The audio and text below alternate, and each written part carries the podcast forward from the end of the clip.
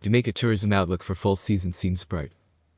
Answering questions at a JAPEX media breakfast meeting held at the Jewel Grand Montego Bay Resort and Spa earlier this week, Jamaica Minister of Tourism, Hon. Edmund Bartlett, said coming out of a historic summer, the U.S. has increased its market share from 63 to 74 percent. He noted that the overall picture for this year is that Jamaica has moved ahead of 2019 arrival numbers by 5%, with the expectation that we'll end the year at some 2.9 million visitors, just shy of 200,000 more than 2019, which was our best year. And the earnings would be some 22% over 2019, Mr. Bartlett told journalists. Meanwhile, he noted that cruise tourism has lagged behind with passenger loads being 24% short of the pre-COVID 2019 level. Minister Bartlett says, in the case of cruise tourism Jamaica expects to be back to 2019 levels by the end of 2024. The projection is that Jamaica will be about 23% below 2019, with the expectation of reaching approximately 1.185 million cruise passengers at the end of this year. The minister outlined that the island's room count is also expected to be increased by 5,000 new rooms. This will include the first 500 of the committed 2,000 room Monaco Hard Rock Hotel, Princess Grand Jamaica, set to open in February with 1,000 rooms, RIU adding over 700 rooms and 228 rooms by Marriott in Falmouth. Additionally, ground will be broken for other hotels over the next few months at Richmond and St. Ann, Negril, Montego Bay, Paradise, Savanna-la-Mar, and also in Trelawny.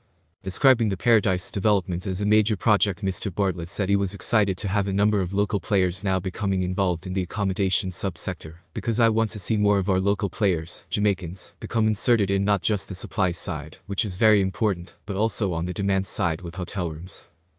Regarding tapping into new markets, Minister Bartlett identified India as one of the key markets that Jamaica is going after, with initial initiatives being received favorably, and will be followed up by him, with a number of speaking engagements and participation in trade fairs later this year or within the first quarter of 2024. He said partnerships have already been established in India with a public relations team in place working with Jamaica, which has very strong affinities with that country through sports, for example, and Chris Gayle has already indicated that he will work with us in helping to bridge some gaps in the Indian market. The minister said Jamaica is also targeting the Indian diaspora in Canada, the United States, United Kingdom and in the Middle East, where, according to him, they've already shown interest and are looking at even putting together special charters to come to Jamaica.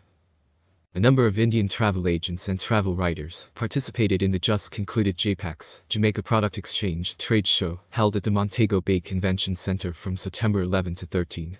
Seen in image.